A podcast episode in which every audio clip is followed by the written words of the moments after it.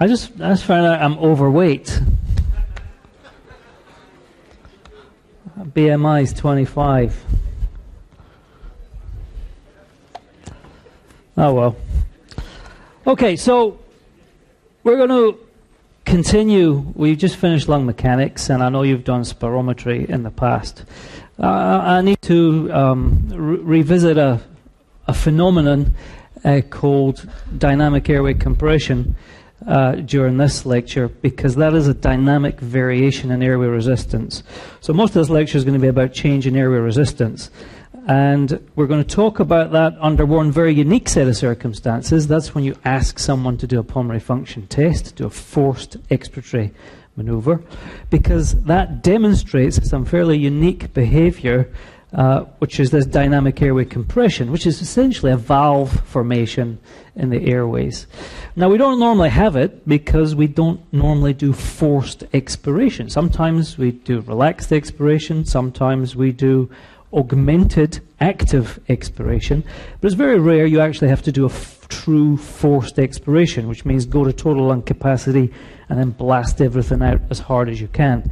That really only occurs when you take a patient into a spirometry clinic and ask them to do that maneuver. Even during intense exercise, you're probably unlikely to be at forced expiration. So we're going to talk about forced expiration and why it causes this valve formation and why it limits flow. And then we're going to talk about how that can occur in a non-normal individual, an individual with something like emphysema. That individual can replicate uh, this dynamic airway compression, but instead of during a forced expiration, just during an active expiration, they can see the same thing that you would require a forced expiration to show. And then we'll talk a little bit in generic terms about pressure, flow, uh, and resistance. Now, most of this ain't new because it's really just hemodynamics again. So don't forget, just because we're now in a different system, it doesn't mean to say we throw all our old ideas out. We keep them all. Uh, it's just we're going to apply them in a different system.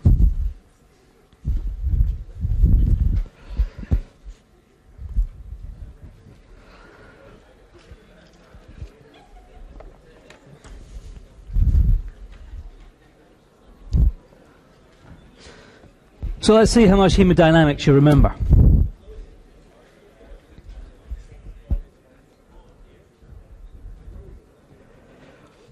Listen, all physiology is down to one law A equals B times C. A is flow, B is the force, C is the conductivity. Okay, so let's see what you're going for here.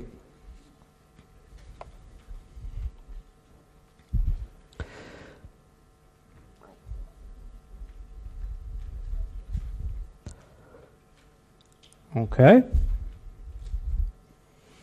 Trachea. Okay.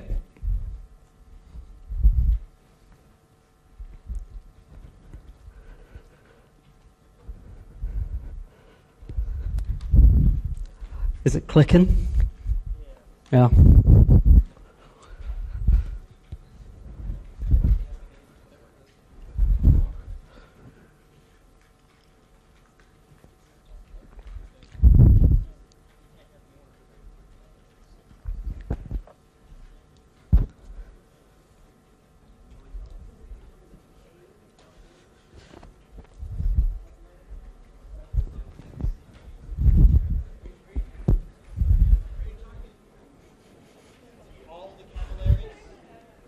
At what level? Absolutely. Not through an individual, but.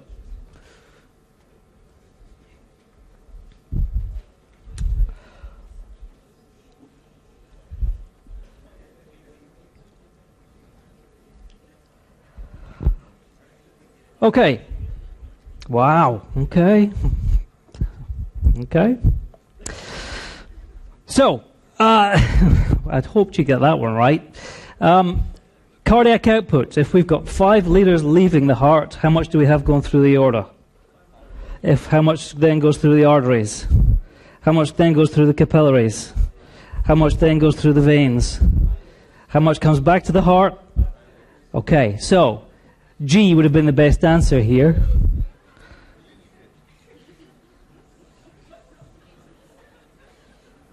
We cannot say that the flow is higher in the aorta than anywhere else. We have the same flow in a circular system. Well, you know what? It's no different back in the respiratory system. Flow.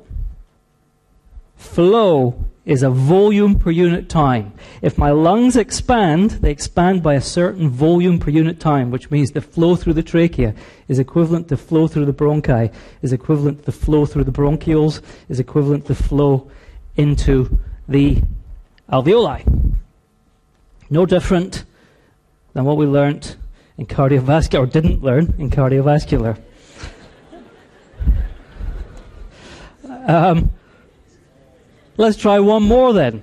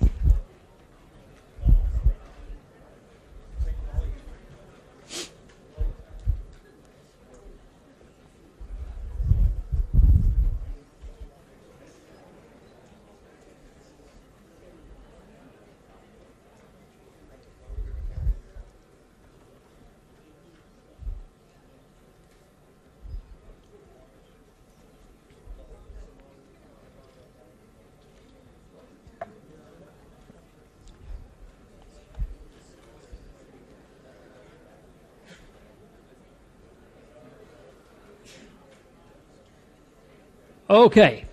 Yes, there we go.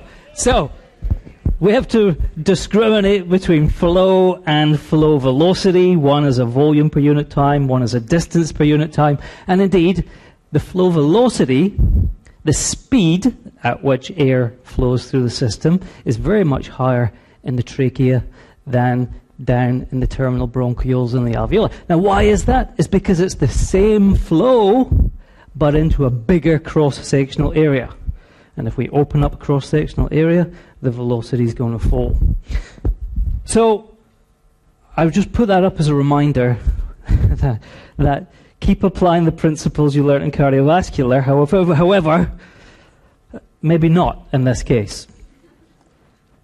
Um, so what are we going to talk about for the next 10 minutes? We're going to talk about this. You know, this is why is it in a flow volume loop when we do spirometry,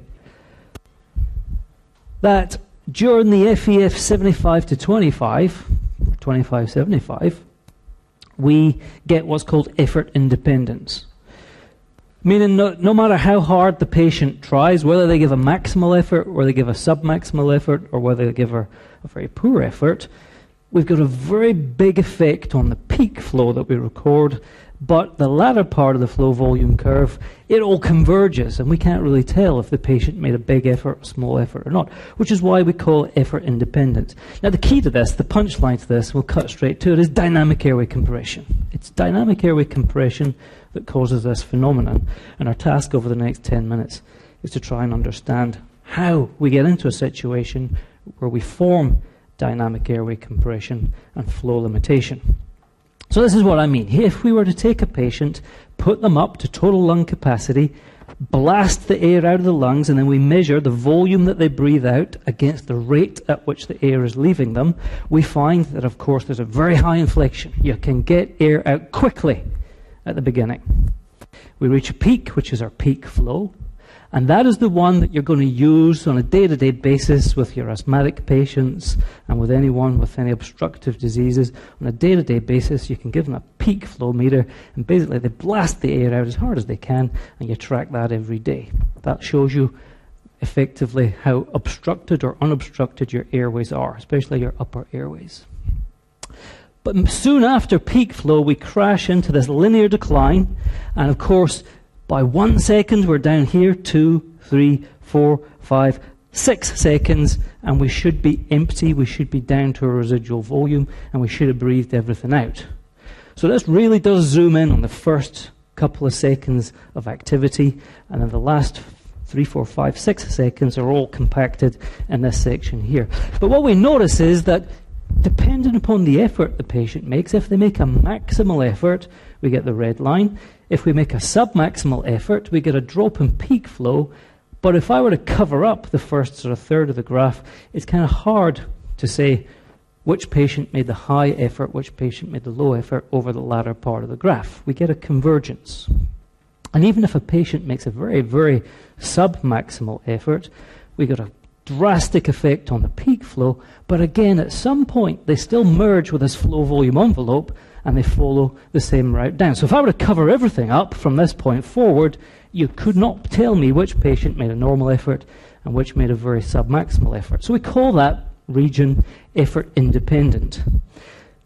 Now, it's not just this part. This is a terrible effort. You know, we, we wouldn't keep data like this. We'd get rid of it. Most people can make a relatively normal effort. So usually about the last two thirds of that graph are what we term effort independent. Now, what we're going to talk about over the next few minutes is why we see this effort independence on this graph and what it is that's actually causing the valve to limit flow during this latter part of the flow volume envelope. And so let's just jump straight to that sequence of graphs. We're going to start here. This is at functional residual capacity. The lung is at rest, the chest wall is at rest. We're at that pause in between breaths the lung is at its rest value, which is our functional residual capacity. Now, if we were to freeze the action at this point, we would find that the alveolar pressure is zero, the airway pressure is zero, the atmospheric pressure is zero. We're at that point where no flow is occurring. Therefore, all pressures are equilibrated from the alveoli to the atmosphere. Now, at that point, we still have outward recoil of the chest. Chest's like a spring, it wants to leap outwards. The lungs are like a balloon, they want to collapse inwards, so this tension develops between the two. And when two structures try to pull apart, that means the pressure between the two structures is going to drop. And we find a negative pressure in the pleural space, and at rest, it's about minus 5 centimeters of water. That, again, is due to the strength of the inward recoil of the lung and the outward recoil of the chest wall. So that's FRC. We then ask the patient to start to breathe in. So let's say about halfway through our inspiratory cycle, we use the muscles, the diaphragm, to pull the diaphragm down and flat, and maybe accessory muscles to pull the ribcage outwards and upwards and increase thoracic volume. Now, of course, what that does is by increasing thoracic volume, we're going to cause a drop in the pleural pressure. So the pleural pressure drops to about minus 7. Now, of course, the pressure inside the alveolus is now far higher than the pressure outside the alveolus. Therefore, the elastic alveolus starts to expand. And as the alveolus expands, the pressure inside the alveolus drops. So, this is how we generate the pressure differential between the alveolus and the mouth to get flow into the alveolus. So, again, this is a snapshot, snapshot in time. We've paused the action as we make that inspiratory effort pleural pressure drops because the thorax expanded. That negative pressure, because think about it, what's the transpulmonary pressure at this point? Remember, that's the alveolar pressure minus the uh, pressure. So that would be minus 2 minus minus 7. That's going to give us a plus 5, yeah? Now, if we were to look at the transpulmonary pressure, not necessarily in the alveolus, but let's look at it at the airway. We can see here that in our airway, because it's patent, because our airway is open to the outside world, we have a mild negative pressure due to alveolar expansion. We have a pressure at the atmosphere of zero. Therefore, we will have a continuous decline in pressure between minus 2 and 0.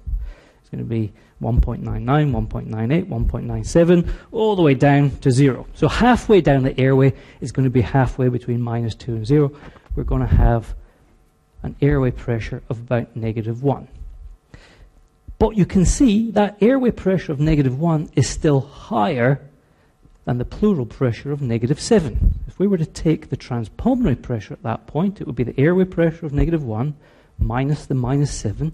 That gives us a trans airway pressure, a tap, of plus 6. Now, what is that telling us? That's telling us that the airway pressure is higher than the pressure outside the airway. Well, that's good news because that means that we're pushing on the airway walls. We're keeping the airways nice and open.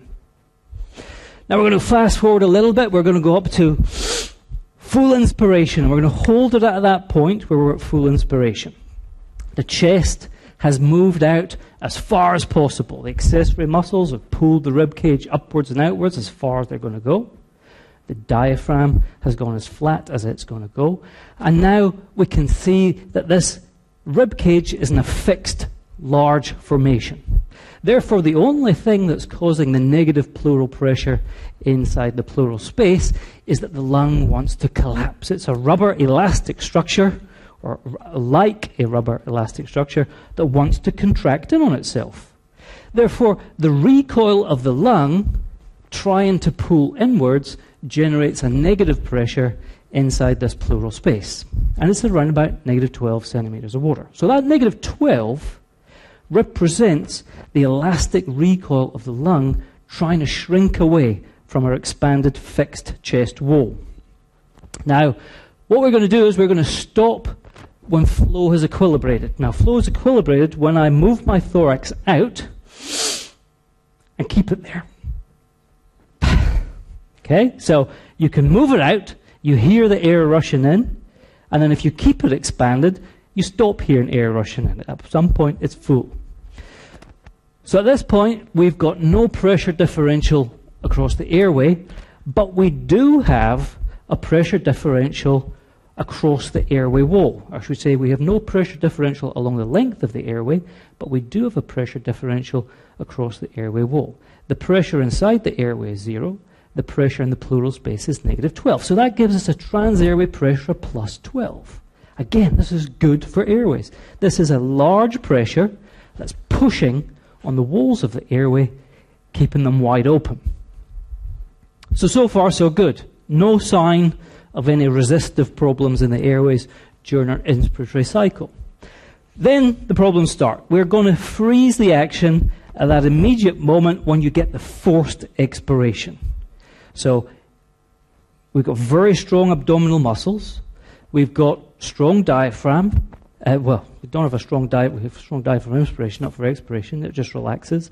But primarily, the strength of our muscles comes from those abdominals that can jerk the rib cage downwards and inwards and pull it into a small configuration. Now, what that does is we now see for the first time a positive pleural pressure because we're actually compressing and pushing on the pleural space. It's a very violent action. It's a very forced expiration.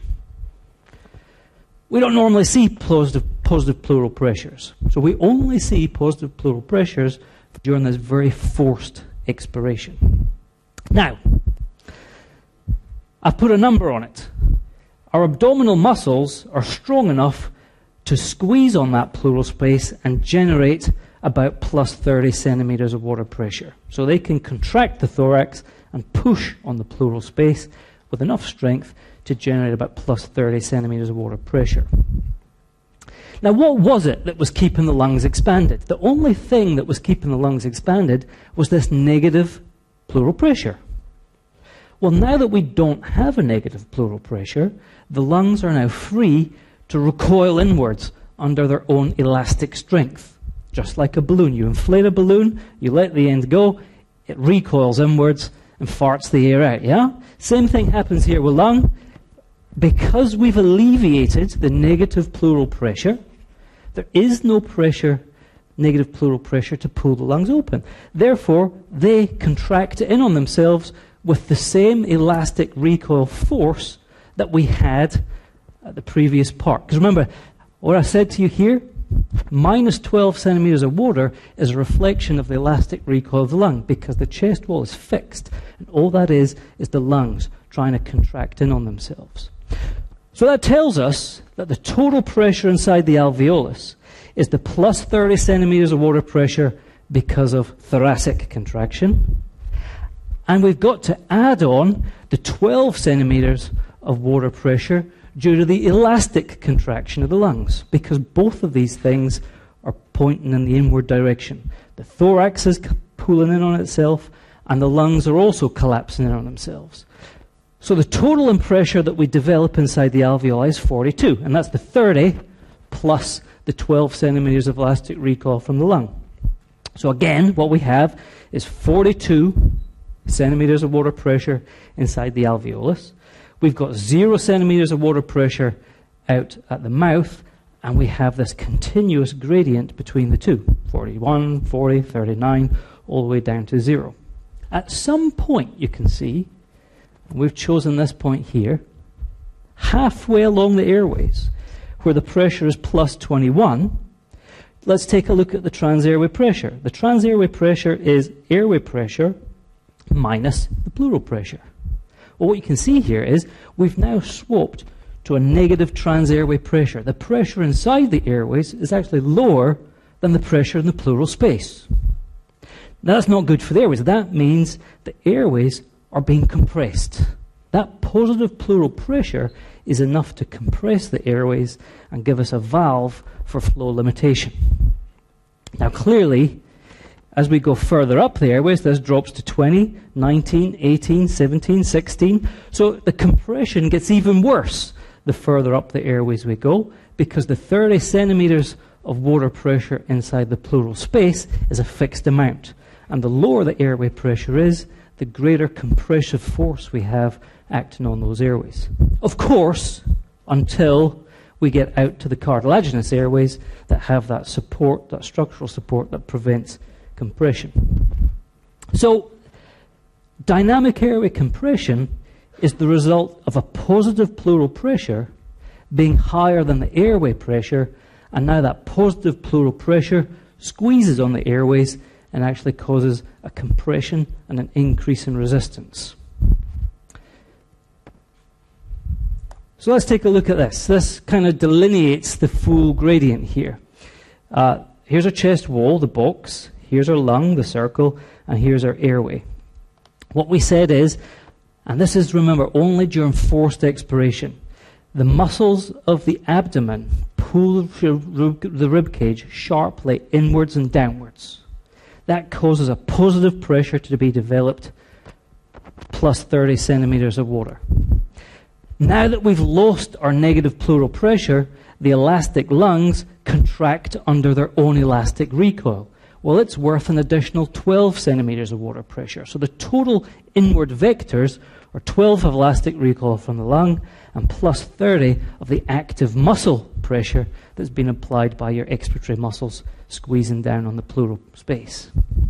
So the 30 plus the 12 gives us the alveolar pressure of 42. Then we can see that we can draw the total gradient out 40, 35, 30, 25, 20, 15, 10, 5, finally down to zero. We have a linear decline in pressure between our two endpoints, between the high pressure in the alveolus and the zero pressure out at the mouth. What we show here is the pressure differential, the transairway pressure. So this is 40 minus 30. Okay? So that essentially here we can see that this 40 is 10 higher than 30. That means that the airway pressure is elevated above pleural pressure, and we have a nice force pushing outwards on the airway walls at that point. At the next part along, 35 is higher than 30 by 5 centimeters of water pressure. Therefore, again, at this point, the airway pressure is elevated above the pleural pressure, and again, we've got a distending force keeping the airways nice and open. At the next point down, the pressure here is 30, the pressure out here is 30. This is what we call the equal pressure point. The pressure differential is zero. So at this point, there is no net pressure to open or close the airway. Pressure inside and outside the airway is exactly equivalent, and that's our equal pressure point. Now, as soon as we go further along the airway, airway here is 25, pleural pressure is 30, that means that the airway pressure is 5 less than the pleural pressure. Now we're starting to go into a negative trans airway pressure, and so we start to see dynamic airway compression. Now, if I were to draw it on here, of course, what would happen is that. That's a weird one. We would get a progressive worsening valve formation along the length of the airway as this airway pressure fell further and further below the pleural pressure and the force of compression increased along the length of the airways. And then, as soon as we reach the cartilaginous airways, of course, we don't have to worry about dynamic airway compression. So, essentially, what this is telling us is all of that effort that you put in to expiration translates into a positive pleural pressure that causes compression of the airways. And now all that happens is air leaks slowly through that valve at the rate at which air leaks, and the volume of the lungs slowly diminish. And this is why it's effort independent. We make a small effort, we get a small positive pleural pressure. We make a large effort, we get a large positive pleural pressure. The valve changes its sensitivity depending on your effort. The more effort you make, the more valve you form, and again, the air just leaks out at its own rate. So that is our equal pressure point.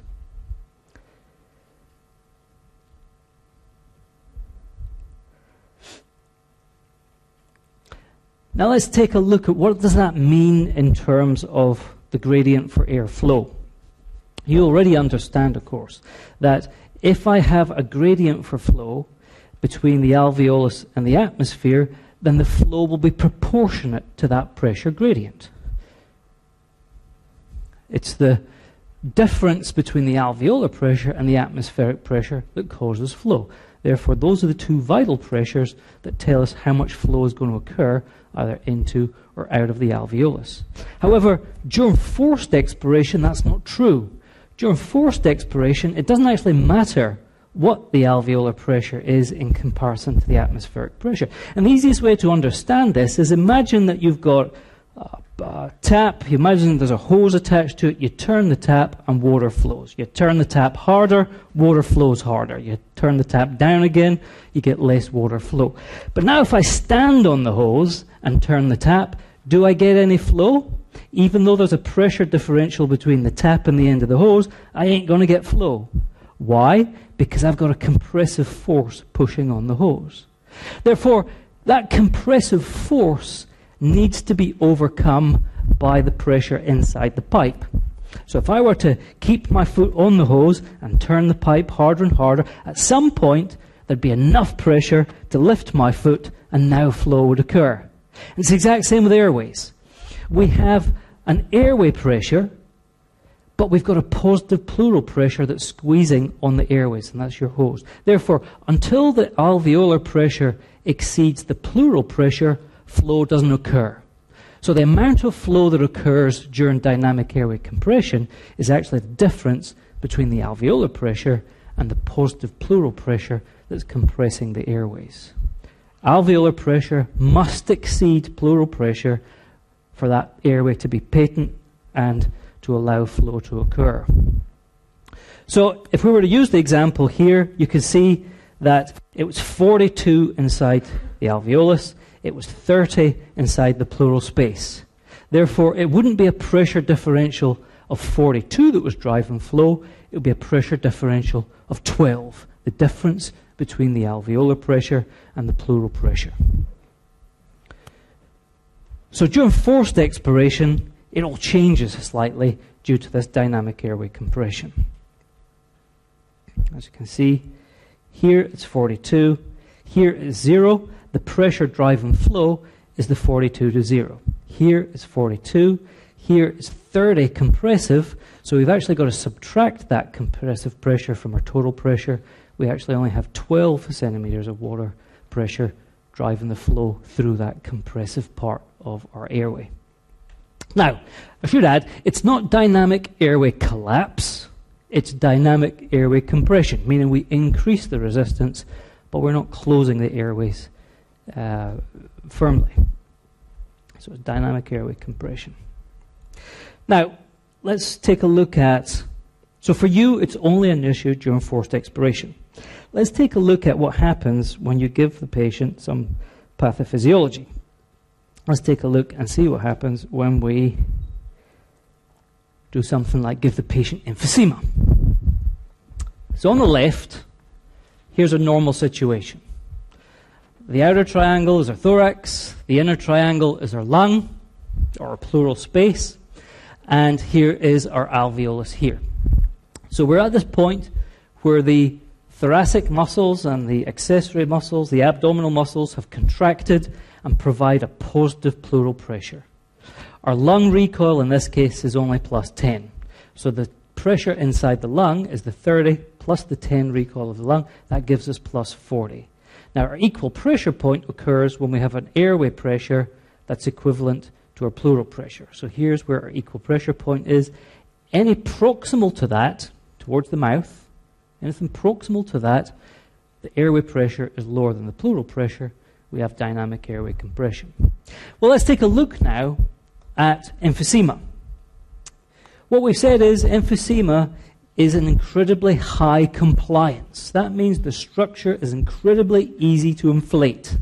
Now, the reason that it's incredibly easy to inflate is because there's no elastic resistance. It has no elastic recoil. It's a bit like taking an IGA bag and blowing into it. Then, when you release, it doesn't squeeze the air out. The air just stays inside the IGA bag. Whereas if you blow into an elastic balloon and then release, the recoil blasts the air out. Well, emphysema is a bit like having a lung like an IGA bag. It's easy to inflate, but it does not exert any recoil force on the air inside it because it has no elastic recoil. Well, here I'm using absolute terms. Be aware, it doesn't. It's not that it has no elastic recoil. It's got a very reduced elastic recoil. Now, what we're going to do is we're going to reduce the elastic recoil. Remember, we said here it was about 10 to 12. Well, let's in this high lung with emphysema, let's give a concomitant reduction in recoil. The patient's uh, muscles for expiration are fine. Let's assume that. So the abdominal muscles contract, they give us plus 30 centimeters of pressure inside the pleural space. However, the recoil of the lung is very weak and only adds an additional 2 centimeters of water pressure. Therefore, the total pressure developed in the alveoli is the 30 plus the 2. We've only got 32 centimeters of water pressure in the alveoli. Well, that's barely above pleural pressure. So that means already, as soon as we step outside the alveoli, we're finding that there's very little airway pressure to push against the positive pressure of the pleural space. That means we reach the equal pressure point far sooner. So the equal pressure point moves down, down, down, distal, deep into the airways and approaches the alveoli because there is no lung recoil to augment the airway pressures and push against that positive pleural pressure. That, of course, means that in a patient with emphysema, they're going to find it much harder to exhale because they don't have the lung help helping with that exhalation. They don't have the elastic recoil of the lung help helping with that exhalation. And not only that, they're far more prone to developing dynamic airway compression even with mild expiratory effort. So, expiration in emphysema is the difficult part. Inspiration is easy. So, this dynamic airway compression, this compression of the airways by the positive pleural pressure during forced expiration, is what leads to effort independence. Bottom line is, more effort simply forms more of a valve and doesn't give us any more flow. Now let's come away from dynamic airway compression as a specific phenomenon and think about airway resistance overall. And really, this next part is very much akin to what you did in hemodynamics. It's the same relationships for airflow in the lung as you looked at in blood flow in the cardiovascular system. However, there is one slight difference, is that Airway resistance is also related to the intrinsic lung volume, meaning that as we decrease lung volume from total lung capacity down to functional residual capacity, then from functional residual capacity down to uh, residual volume, we find that there's a progressive uh, change in resistance. So, what you can see here is that as we go from a high volume, up here on the right, 8, down in volume, we start to see this big increase in resistance. Did I say the opposite a second ago? You looked at my phone. Okay, I thought I had. Often when I look at Sonic Foundry, I said something exactly opposite to what I was thinking. So, as we decline in volume, we see this massive increase in resistance. Now, why is that? Well, it's because of something called radial traction or radial tension. Let's take a look at this next picture. What this is showing you is these hexagons are schematic alveoli. And between our schematic alveoli, we have some circular structure. Could be an airway, could be a blood vessel for all we care. Doesn't actually matter. This is true of any vessel that is within, strung within this alveolar structure. As we inflate the alveoli and they spread out in all directions, because they're tethered to these structures at these points here, what we find is that the diameter or the radius of these circular structures is increased as our lung fills. Essentially, think of the alveoli as the scaffolding that hold the airway tree up. And as we spread that scaffolding out by increasing the size of the scaffolding, we pull on all of those structures that are scaffolded within the structure of the lung, meaning blood vessels and our airways. But as we deflate the lung and go to smaller lung volumes, there is less outward tension exerted on these structures, and therefore the diameter falls. So, what that means, of course, is as we exhale, the airway diameter is reducing, and therefore resistance is increasing. So, we actually see a natural increase in resistance as we expire, which explains why expiration is longer than inspiration, because the resistance to expiration is higher than the resistance to inspiration. Let's take a look at this. Let's take a look at some little puzzles here. We've got a pipe, there's a T bend there. A is half the length of B, and we have a similar head of pressure drive and flow through these. So, what would you say about the flow through A compared to B? Double. There's a good one, isn't it? If A is half the length of B, we're going to get more flow in A. Double seems like a pretty good relationship to me because we've got double the resistance in B because we've got double the length. Therefore, we'd have half the flow. So that's true. Linear length is progressively increasing resistance, and that's a direct relationship. The longer something is, the more resistance is going to be exerted. Therefore, the fluid is going to take the path of least resistance, and we're going to get double the flow if we've got half the resistance on the left. Absolutely true. What about this one? We've got the original situation here. So we've got A is half the length of B. C is also half the length of D, but this time we doubled the pressure head that's driving the flow through the system. So how would the flow in C compare to the flow in A?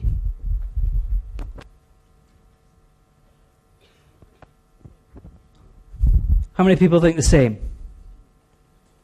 One. How many people think double? How many people think it's just not worth worrying about? Well, that's a good sign. I'm not sure, not sure you're honest, but it's a good sign. Um, we've doubled the pressure head. If we double the pressure head, we're going to double the flow. Okay? So what we're saying here is because we doubled the driving, we went from this water level and we doubled the water level, we're going to get double the flow occurring, which means that the flow through C is going to be double than the flow through A. All good. Also, of course, the flow through D is going to be double than the flow through B. But nevertheless, the flow through C is still going to be higher than the flow through D. If you follow that, good luck. Now, next one. Here we have, again, the same pressure. But on the left, pipe A is double the radius of pipe B. Now, what do we expect? Okay, somebody did pre reading. Fantastic. It would be tempting, wouldn't it, to say that because we doubled the radius, we doubled the flow. But it doesn't work like that. What we actually find is that there's 16 times more flow in A than through B. What we find is that radius is far more important in controlling resistance than is length. Length is a linear relationship. Radius is a fourth power relationship. It's a very non-linear relationship. Now, the key to that is to understand that as you increase the radius of a circle, the increase in area outpaces the increase in circumference drastically. Now, what that means, of course, is that more of your flow is occurring through the center of the tube and less is in contact with the surface area. Therefore, as we increase the radius of a tube, more of that flow barrels down the middle, never meets any surface area with which to form a resistance. So we get far, far more flow when we open up the radius than when we close down the radius, which is why we've evolved to use radius as our main methodology to control resistance and therefore flow through both blood vessels and, of course, through our uh, airways. So what we can do is we can use the law of Poiseuille to, to yep, um, to uh, take a look at what type of flow occurs. Now, the, the one thing is all these physical laws come with a set of assumptions and conditions. And what we're saying here is, look, this law holds very nicely true when we're talking about laminar flow through rigid tubes.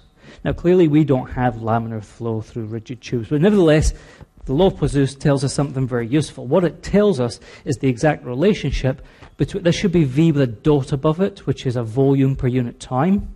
So that is flow. Flow is equivalent to the pressure gradient, and importantly here, the fourth power of radius, and then 8 viscosity is in here, and dis, uh, linear distance is in here as well. So we can rearrange that to tell us what resistance is. So here's, here's resistance. And what you can see here is any increase in R, because it's raised to the fourth power, has a drastic drop in resistance. So a small change in radius is amplified by this fourth power and gives us a large drop in resistance. In terms of linear dimensions, if you double the linear length, you double the resistance. It's a linear relationship between length and resistance. Now, what does that mean? Well, why even care? What, the point here is, what is it going to be like for your patient to breathe? That's, that's what the point is. So, in situations like asthma or emphysema or COPD, what does your patient experience? They don't say to you, hey, the workload of breathing is getting pretty drastic here.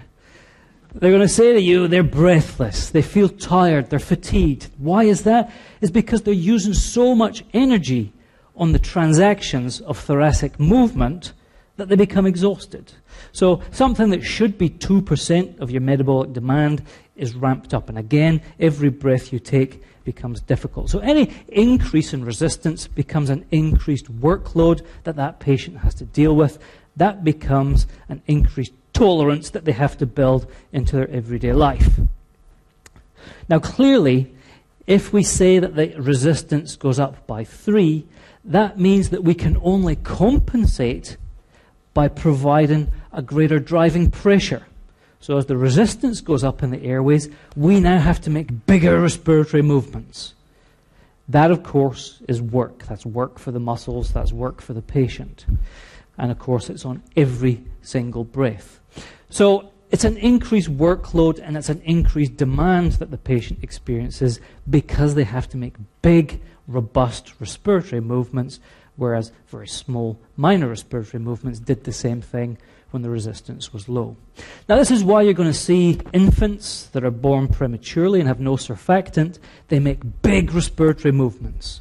They're trying to overcome the resistance and make sure that they can get air into the lungs. Now, surface tension is largely the resistance they're fighting against there rather than airway resistance. But again, the point is any form of resistance to get air into the lungs is something we have to fight against.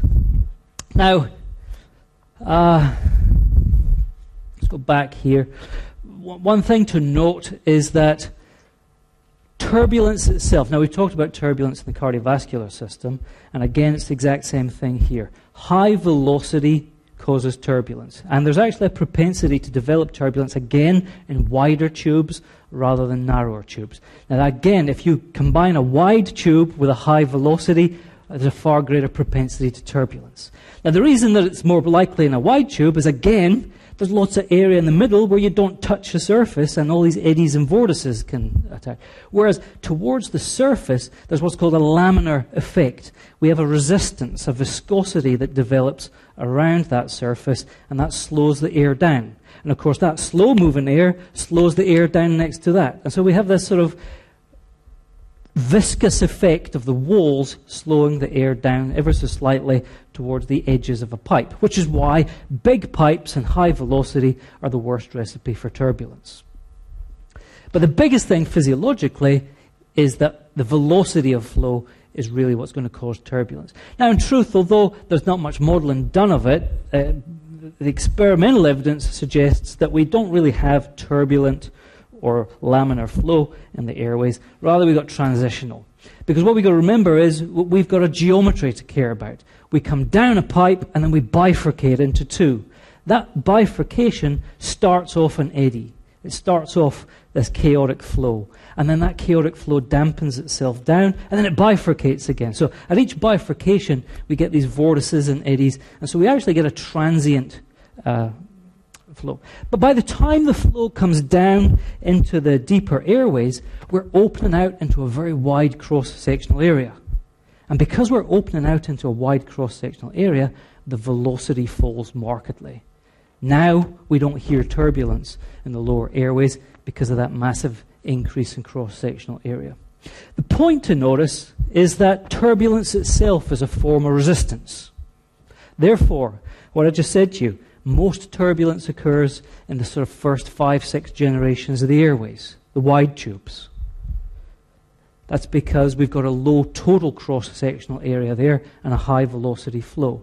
As that flow spreads out into the big wide cross sectional area deeper down, the velocity plummets, turbulence stops. But the point here is that because turbulence is a form of resistance, we actually see an increased resistance as we go through the first five generations of the airways. So that the peak resistance doesn't occur in the trachea, it actually occurs here in generations two through five. So that's that turbulent flow that's been kicked off by that first bifurcation into the two mainstem, mainstem bronchi. As I say, as we get deeper into the respiratory tree, the velocity drops off drastically, which means turbulence is far less likely to develop. So that by the time we get down into these airway generations, we actually have far less resistance because the total cross sectional area is massively increased. The only way I can describe that is the trachea is like breathing out through a straw, but if we pick these airways down here, that's like breathing out through 20 straws taped together. So although each of the airways gets smaller, the total cross sectional area drastically increases as we get deeper and deeper into the respiratory tree. So, what we see essentially is that this massive increase in total cross section causes a massive drop in resistance and also a massive drop in flow velocity and therefore less propensity to turbulent flow. I'm going to finish with this question.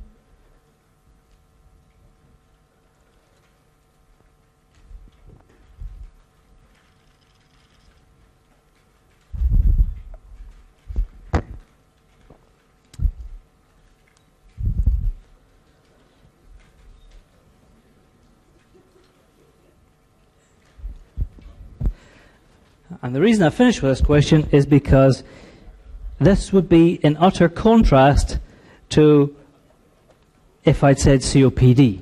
It would be the opposite answer.